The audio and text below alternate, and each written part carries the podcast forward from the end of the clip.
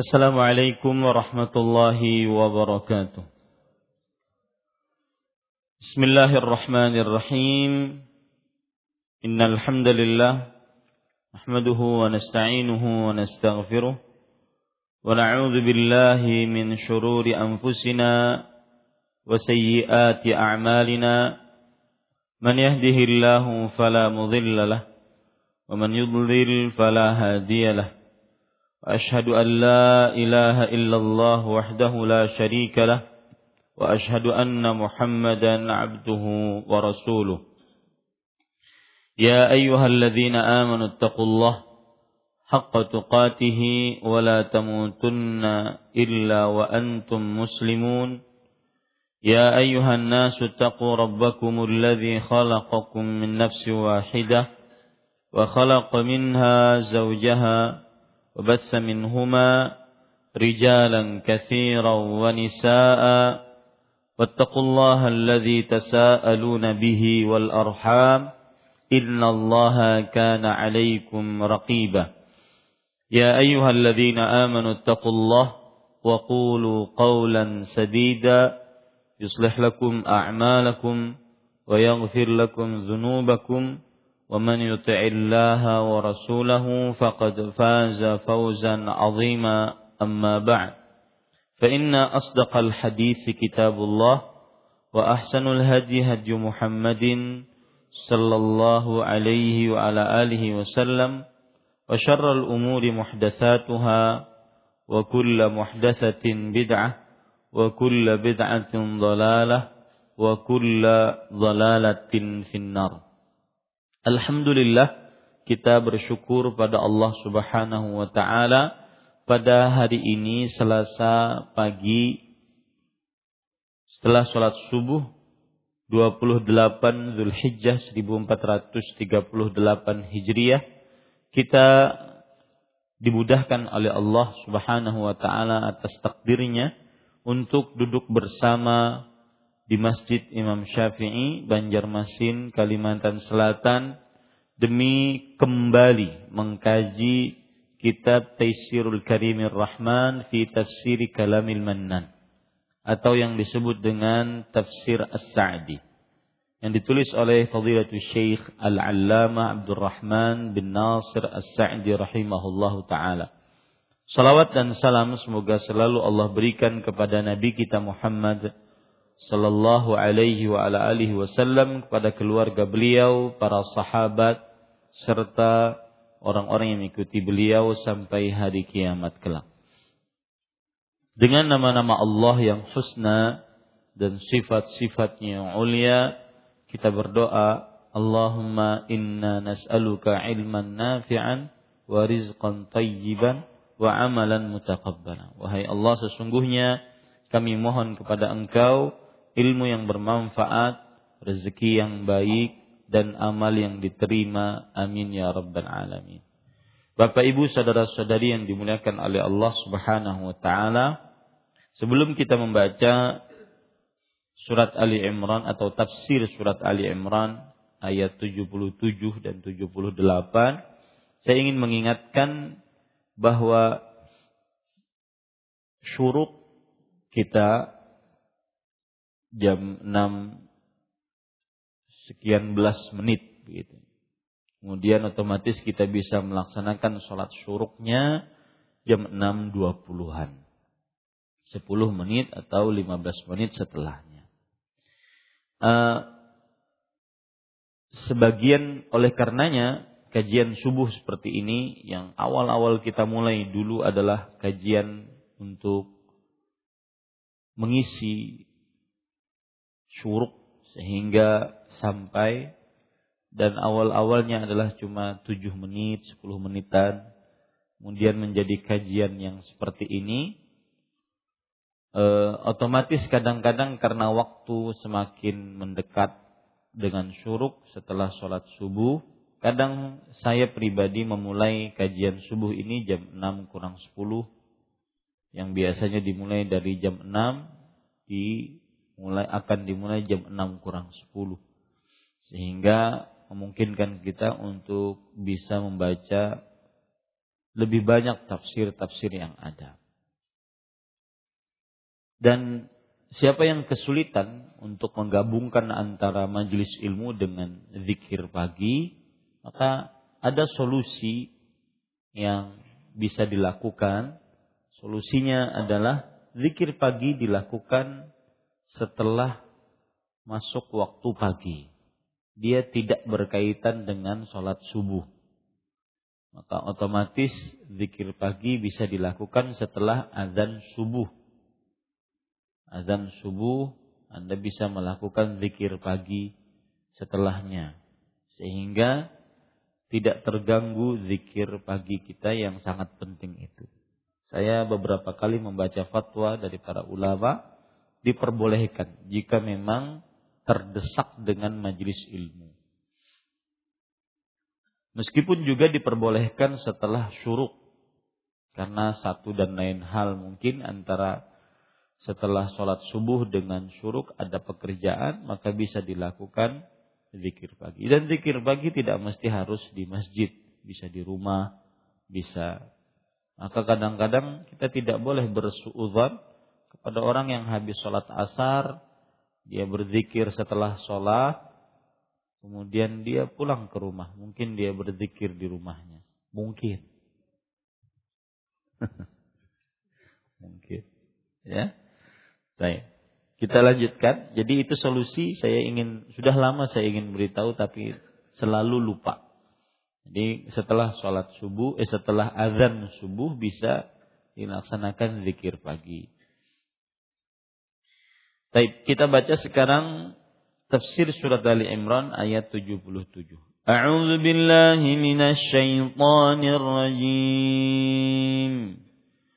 Innal ladzina yashtaruna bi'ahdillahi wa aymanihim thamanan qalila أولئك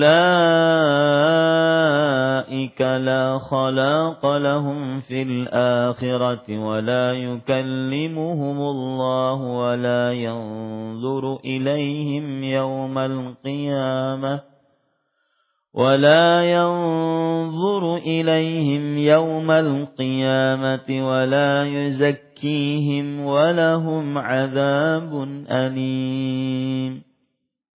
Sesungguhnya orang-orang yang menukar janjinya dengan Allah dan sumpah-sumpah mereka dengan harga yang sedikit. Mereka itu tidak mendapat bagian pahala di akhirat. Dan Allah tidak akan berbicara kepada mereka dan tidak akan melihat kepada mereka pada hari kiamat. Dan tidak pula akan mensucikan mereka serta bagi mereka siksa yang pedih. Pada ikhwah yang dirahmati oleh Allah Subhanahu wa taala dalam ayat ini Allah Subhanahu wa taala mengabarkan orang-orang yang menjual janji Allah dengan dunia. Orang-orang yang menjual sumpah yang menyebutkan nama Allah di dalamnya dengan dunia. Mereka ini di akhirat tidak akan memiliki bagian apa pun. Tidak dibicarai oleh Allah, tidak dilihat oleh Allah, dan tidak disucikan oleh Allah. Serta bagi mereka siksa yang pedih. Empat ancaman orang-orang yang melakukan praktek seperti ini. Apa prakteknya? Menukar janji Allah dan sumpah-sumpah yang mereka sebutkan dengan menyebut nama Allah dengan dunia. Ya, dengan dunia. Maka ini perbuatan tercela. Di dalam tafsir Imam Ibnu Katsir rahimahullahu taala menyebutkan bahwa janji Allah yang ditukar tersebut adalah orang-orang yang menjual syahadat mereka demi mendapatkan dunia. Orang-orang yang murtad. Atau orang-orang yang menjual syahadat kedua mereka demi mendapatkan janji Allah, mendapatkan dunia, yaitu orang-orang yang melakukan perbuatan bid'ah. Mengerjakan bid'ah demi mendapatkan dunia. Ini orang-orang yang menukar janji Allah dengan samanan kalila. Dengan harga yang sedikit. Dengan dunia. Harga yang sedikit tersebut dengan dunia.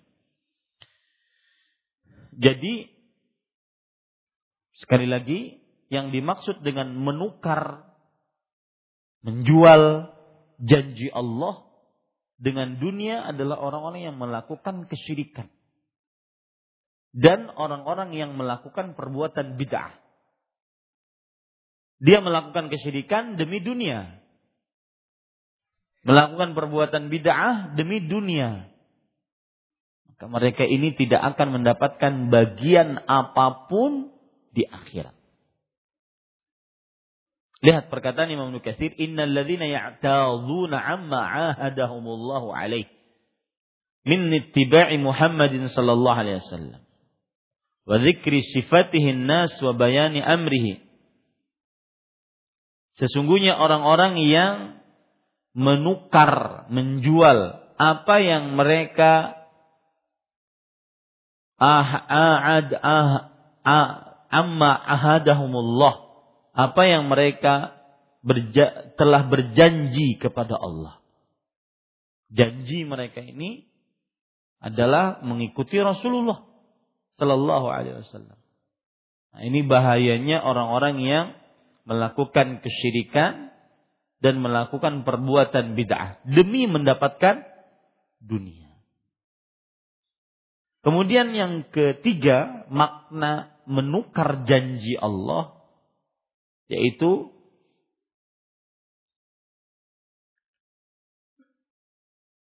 bersumpah tatkala berdagang dengan sumpah-sumpah yang dusta demi dunia. Dengan sumpah-sumpah yang dusta demi dunia. Bersumpah dengan sumpah-sumpah yang dusta. Tatkala berdagang. Nah, ulun bersumpah, nah ini modalnya sekian. Padahal tidak sekian modalnya sejuta padahal modalnya seratus ribu mau terlalu banget ya itu sumpah. Sumpah yang dusta demi dunia yang sedikit. Ini masuk ke dalam hadis ayat ini. Ulaika la khalaqalahum mereka tidak mendapatkan bagian apa pun di dunia, di akhirat. Ya mereka tidak mendapatkan bagian apa pun di akhir. Jadi ada tiga makna orang yang menjual janji Allah ada tiga. Yang pertama orang yang melakukan kesyirikan. Menjual janji Allah, dia berjanji kepada Allah agar mentauhidkan Allah. Dia tukar dengan kesyirikan untuk mendapatkan dunia. Ini bagian ini orang yang tidak mendapatkan bagian di akhirat sama sekali. Yang kedua, yang dimaksud menukar menjual janji Allah adalah semestinya dia bersyahadat asyhadu anna Muhammadar Rasulullah yaitu mengikuti Rasulullah sallallahu alaihi wasallam dalam ibadahnya menjadikan Rasulullah sallallahu alaihi wasallam satu-satunya yang dicontoh yang disori tauladani, maka dia tidak lakukan itu. Dia melakukan perbuatan bid'ah demi demi dunia. Orang seperti ini tidak mendapatkan apa pun di akhirat. Ini bahayanya bid'ah. Dan yang ketiga, per, per, per, yang berkaitan dengan muamalah. Orang-orang yang menukar janji Allah dengan dunia adalah orang-orang yang bersumpah dusta tatkala berdagang demi mendapatkan secuil dunia. Ya, secuil dunia. Para ikhwan yang dirahmati oleh Allah Subhanahu wa taala, Imam Ibnu Katsir rahimahullah taala menyebutkan di dalam tafsirnya bahwa orang-orang yang tidak mendapatkan bagian di akhirat yaitu pahala, tidak dapatkan bagian apa pun pahala apa pun di akhirat. Di antaranya disebutkan empat ini tidak dibicarai oleh Allah. Ya, yang dimaksud tidak dibicarai oleh Allah adalah tidak dibicarai oleh Allah dengan pembicaraan yang lembut, yang penuh dengan rahmat, kasih sayang di akhirat. Tidak. Dia tidak dapat itu. Yang kedua, tidak dilihat oleh Allah. Yang dimaksud dengan tidak dilihat oleh Allah, Allah tidak melihatnya dengan ainur rahmah, dengan mata kasih sayang, mata penuh dengan rahmat tidak dilihat dengan mata penuh rahmat oleh Allah. Yang ketiga, tidak disucikan oleh Allah. Maksudnya, dosa-dosanya, kesalahan-kesalahannya tidak disucikan oleh Allah. Tetapi disuruh, diceburkan oleh Allah ke dalam neraka langsung. Yang keempat, dan bagi mereka siksa yang pedih. Ini inilah yang dimaksud dengan di akhirat mereka tidak mempunyai bagian apa pun. Siapa yang berdusta, sumpah dusta, tatkala berjual beli, tidak mempunyai bagian akhirat apa pun. Ini empat ini. Empat ini. Siapa yang melakukan perbuatan bid'ah di dunia, perbuatan yang mengada-ngada, menyerupai syariat, dan tujuan beramal padanya adalah berlebih-lebihan dalam beribadah kepada Allah, tidak menjadi, mau menjadikan Rasulullah Sallallahu Alaihi Wasallam satu-satunya yang dicontoh, maka mereka di akhirat tidak mempunyai bagian. Tidak mempunyai bagian maknanya empat tadi. Apa tadi? Tidak dibicarai, tidak dilihat, dan yang dimaksud tidak bicara dan tidak dilihat dengan pembicaraan yang lembut, dengan penglihatan yang penuh dengan rahmat. Kalau seandainya di akhirat tidak dibicarai oleh Allah dengan lembut, berarti dengan kasar, penuh kemurkaan, maka binasalah dia. Kalau tidak dilihat oleh Allah dengan mata yang penuh dengan kasih sayang, maka berarti dilihat dengan mata yang penuh dengan kemarahan, kemurkaan, binasalah dia. Kalau seandainya tidak disucikan oleh Allah dari dosa, maka berarti dia akan ditimbang dengan dosanya kemudian buku catatan amalnya penuh dengan dosa, akhirnya dimasukkan ke dalam neraka. Binasalah dia. Kalau tidak dan kemudian diancam oleh Allah dengan siksa yang pedih. Maka berhati-hati ini pada ikhwan yang dirahmati oleh Allah Subhanahu wa taala. Ada beberapa hadis yang semisal dengan ayat ini. Di antaranya hadis riwayat Imam Ahmad dari Abu Dzar radhiyallahu an. Rasul sallallahu alaihi wasallam bersabda, Salasatun la yukallimuhumullah wa la yanzuru ilaihim yaumal qiyamah wa la yuzakkihim wa lahum azabun alim. Tiga orang yang tidak dibicari oleh Allah, tidak dilihat oleh Allah pada hari kiamat, tidak disucikan oleh Allah dan bagi mereka siksa yang pedih. Para sahabat bertanya, eh Abu Dzar berkata, "Ya Rasulullah, manhum?" Wahai Rasulullah, siapa mereka? Habu wa khasiru. Orang-orang seperti ini benar-benar merugi dan benar-benar merista. Bahasa Banjar itu merista. Khabu, merugi, merista. Siapa mereka? Lalu Rasul Shallallahu mengulang ucapan itu tiga kali, belum menjelaskan siapanya. Pengulangan ini menunjukkan kepada penekanan. Tiga orang yang tidak dilihat oleh Allah, tidak dibicarai oleh Allah pada hari kiamat, tidak disucikan dan bagi mereka siksa yang pedih. Diulang oleh Rasul SAW sebanyak tiga kali. Lalu Abu Dhar bertanya juga sebanyak tiga kali. Nabi Muhammad SAW kemudian bersabda, Al-Musbil. Orang yang isbal. Memanjangkan pakaian bagi laki-laki lebih dari dua mata kaki. Lebih. Ini dalil menunjukkan bahwa tanpa sombong pun haram. Ya, tanpa sombong pun haram. Bahkan saya lebih condong kepada pendapat tanpa sombong pun termasuk dosa besar. Wal minfiqu sil'atahu bil halifil kadhib.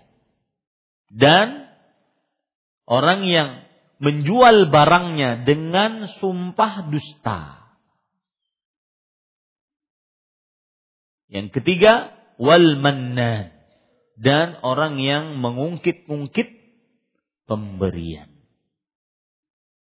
Para ikhwah yang dirahmati oleh Allah Subhanahu wa taala, ini hadis menunjukkan tiga perbuatan ini dosa besar. Karena diancam dengan siksa, diancam tidak disucikan dosa, diancam tidak dibicarai dan diancam tidak dilihat oleh Allah Subhanahu wa taala. Dan sekali lagi al-musbil di sini adalah memanjangkan pakaian lebih dari dua mata kaki.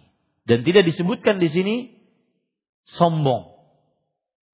Siapa yang mengatakan bahwa hadis ini dimasukkan ke dalam hadis sombong, yang berarti hadis yang umum dibatasi dengan hadis sombong, maka ini pendapat keliru. Pendapat keliru. Kenapa? Karena pemahaman para salaf tidak seperti itu.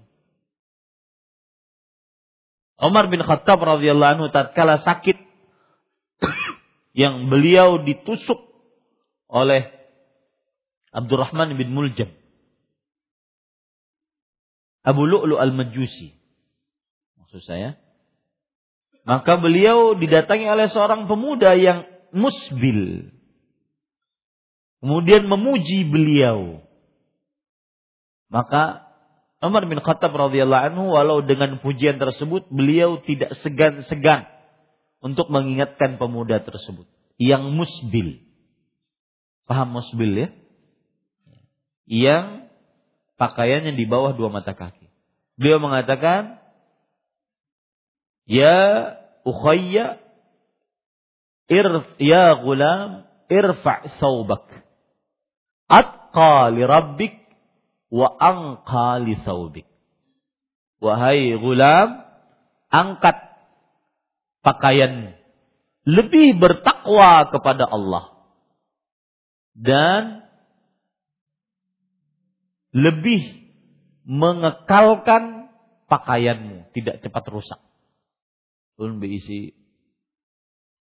Eh, celana itu hampir lima tahun kita rusak. Bawahnya. Ya. Ini menunjukkan bahwa benar perkataan Umar bin Khattab radhiyallahu. Maka Bapak Ibu saudara-saudari yang dimuliakan oleh Allah Subhanahu wa taala, pemahaman yang mengatakan bahwa isbal akan haram apabila sombong hadis yang saya baru baru masuk bacakan tadi dimasukkan ke dalam hadis sombong dalam bahasa kaedahnya hamlul mutlak alal muqayyad. Hadis yang umum dimasukkan ke dalam hadis yang dibatasi, maka ini adalah pemahaman yang keliru. Karena tidak sesuai dengan pemahaman para salafus salih.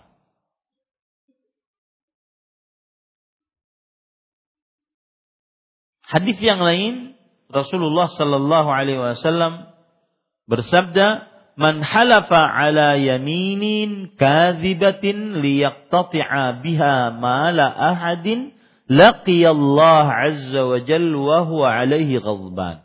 Siapa yang bersumpah dusta agar mengambil tanah seseorang, maka niscaya dia akan bertemu dengan Allah Azza wa Jal dalam keadaan Allah murka padanya. Kemudian Rasul Sallallahu Alaihi Wasallam membaca ayat tadi. Surat Ali Imran ayat 77.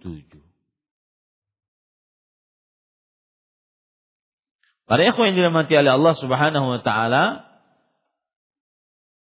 ini kemudian ada seorang bertanya kepada Rasulullah setelah beliau membaca ayat itu, "Mada liman tarakaha ya Rasulullah?" Wahai Rasulullah, kalau orang tidak bersumpah dusta, apa pahalanya? Rasulullah SAW menjawab, Al-Jannah, surga. Yang tidak pernah bersumpah dusta, apalagi untuk mengelabui orang, gara-gara sumpah dustanya tanah orang diambil, dia tinggalkan itu, pahalanya surga. Maka kata sahabat ini mengatakan, fashhad anni qad taraktuha lahu kullaha. Kata sahabat dari Al-Qais ini, saksikanlah aku telah tinggalkan tanahku tersebut untuk orang yang bersengketa denganku seluruhnya. Demi apa? Surga. Ini hadis yang kedua yang berkaitan dengan hadis tadi, ada ayat ini.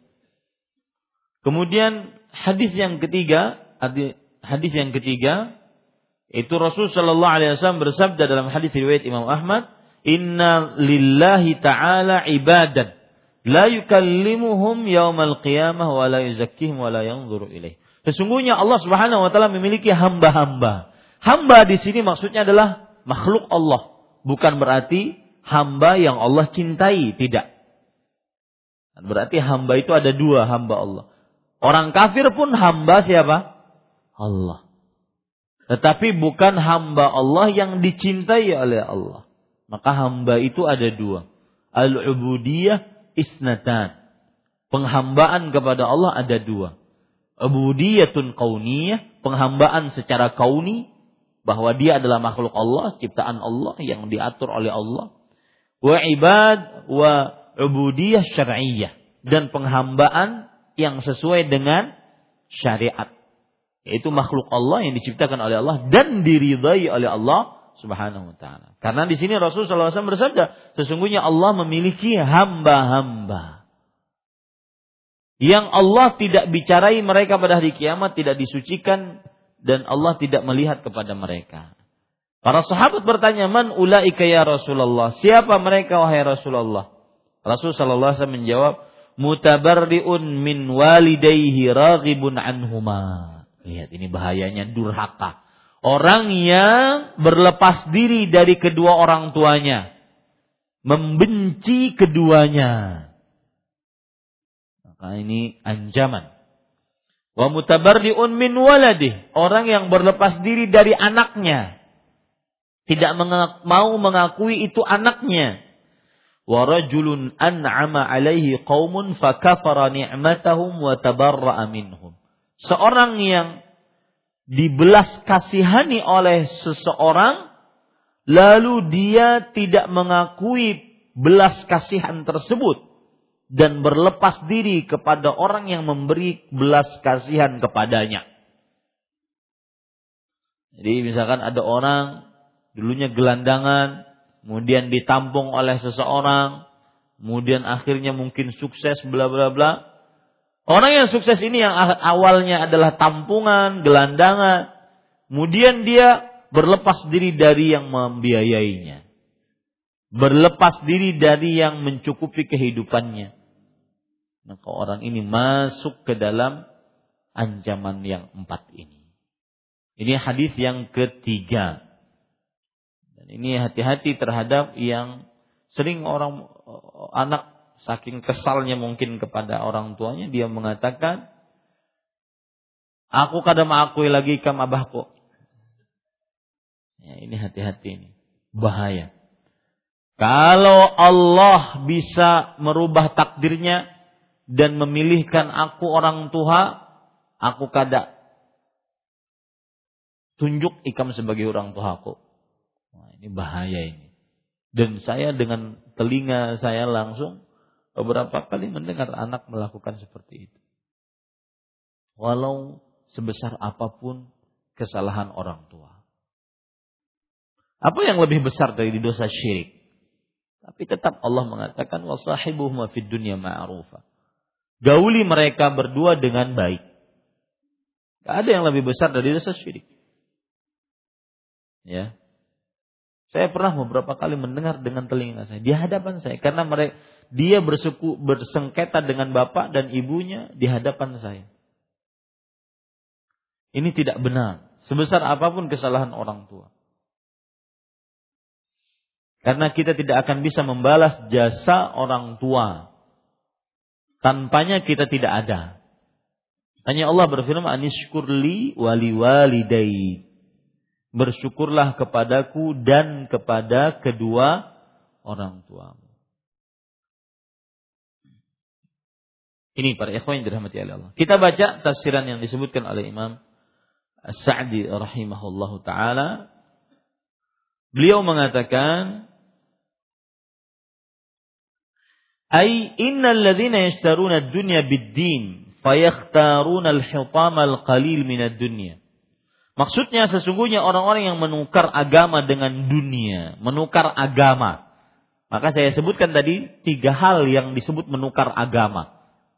Syirik, bid'ah, kemudian sumpah dusta tatkala berdagang dengan dunia. Ya. Lalu mereka lebih memilih kenikmatan yang sedikit dari dunia. Ingat dunia itu terkenal dengan sedikit. Ya. Sering ayat-ayat ini saya sebutkan dunia itu sedikit. Seperti misalkan Allah Subhanahu wa taala berfirman di dalam Al-Qur'an tentang sedikitnya dunia. Surat An-Nisa ayat 77. Qul mata'ud dunya qalil. Ini semestinya harus selalu ada dalam diri kita. Dunia itu sedikit. Ayat-ayat ini harus dihafal dan dijadikan masukkan ke dalam sanubari kita. Dunia itu sedikit. Surah An-Nisa ayat 77. Qul mata'ud dunya qalil. Katakanlah perhiasan dunia sedikit. Di dalam surat Ali Imran ayat 197. Mata'un qalilun thumma ma'wahum jahannam. Bi'sal masir. Artinya perhiasan yang sedikit. Kemudian tempat mereka yang paling pantas adalah di neraka. Surat Ali Imran ayat 97. 197.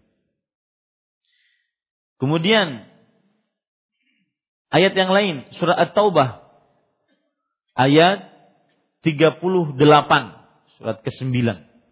Allah Subhanahu wa taala berfirman penggalan akhir ayatnya Araditum bil hayati dunya minal akhirah Apakah kalian puas dengan kehidupan dunia sebagai ganti kehidupan akhirat? Itu surga. Fama mata'ul hayati dunya fil akhirah illa qalil. Artinya, padahal kenikmatan hidup di dunia dibandingkan dengan kehidupan di akhirat hanyalah sedikit. Ini menunjukkan ya tiga ayat tersebut menunjukkan bahwa dunia itu sedikit. Lihat lagi surat An-Nahl surat ke-16 ayat 117. Allah Subhanahu wa taala berfirman, "Mata'un qalil walahum azabun alim." Perhiasan yang sedikit dan bagi mereka siksa yang pedih. Dunia perhiasan yang sedikit. Nah, itu yang keempat. Yang ke lima, yang terakhir Allah Subhanahu wa taala berfirman di dalam ayat surat Mursalat surat ke-77 ayat 46. Kulu wa tamatta'u qalilan innakum mujrimun. Makanlah dan bersenang-senanglah kamu di dunia qalilan sedikit. Sesungguhnya kalian adalah orang-orang yang berdosa. Ya, sesungguhnya kalian adalah orang-orang yang berdosa. Kulu wa tamatta'u qalilan. Sedikit dunia itu sedikit. Lima ayat yang semestinya kita harus ingat. Surat Ali Imran ayat 197.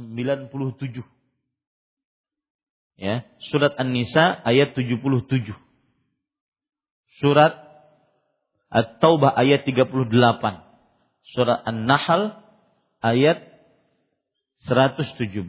Dan terakhir surat Al-Mursalat ayat 46. Baik, kita lanjutkan. Penulis mengatakan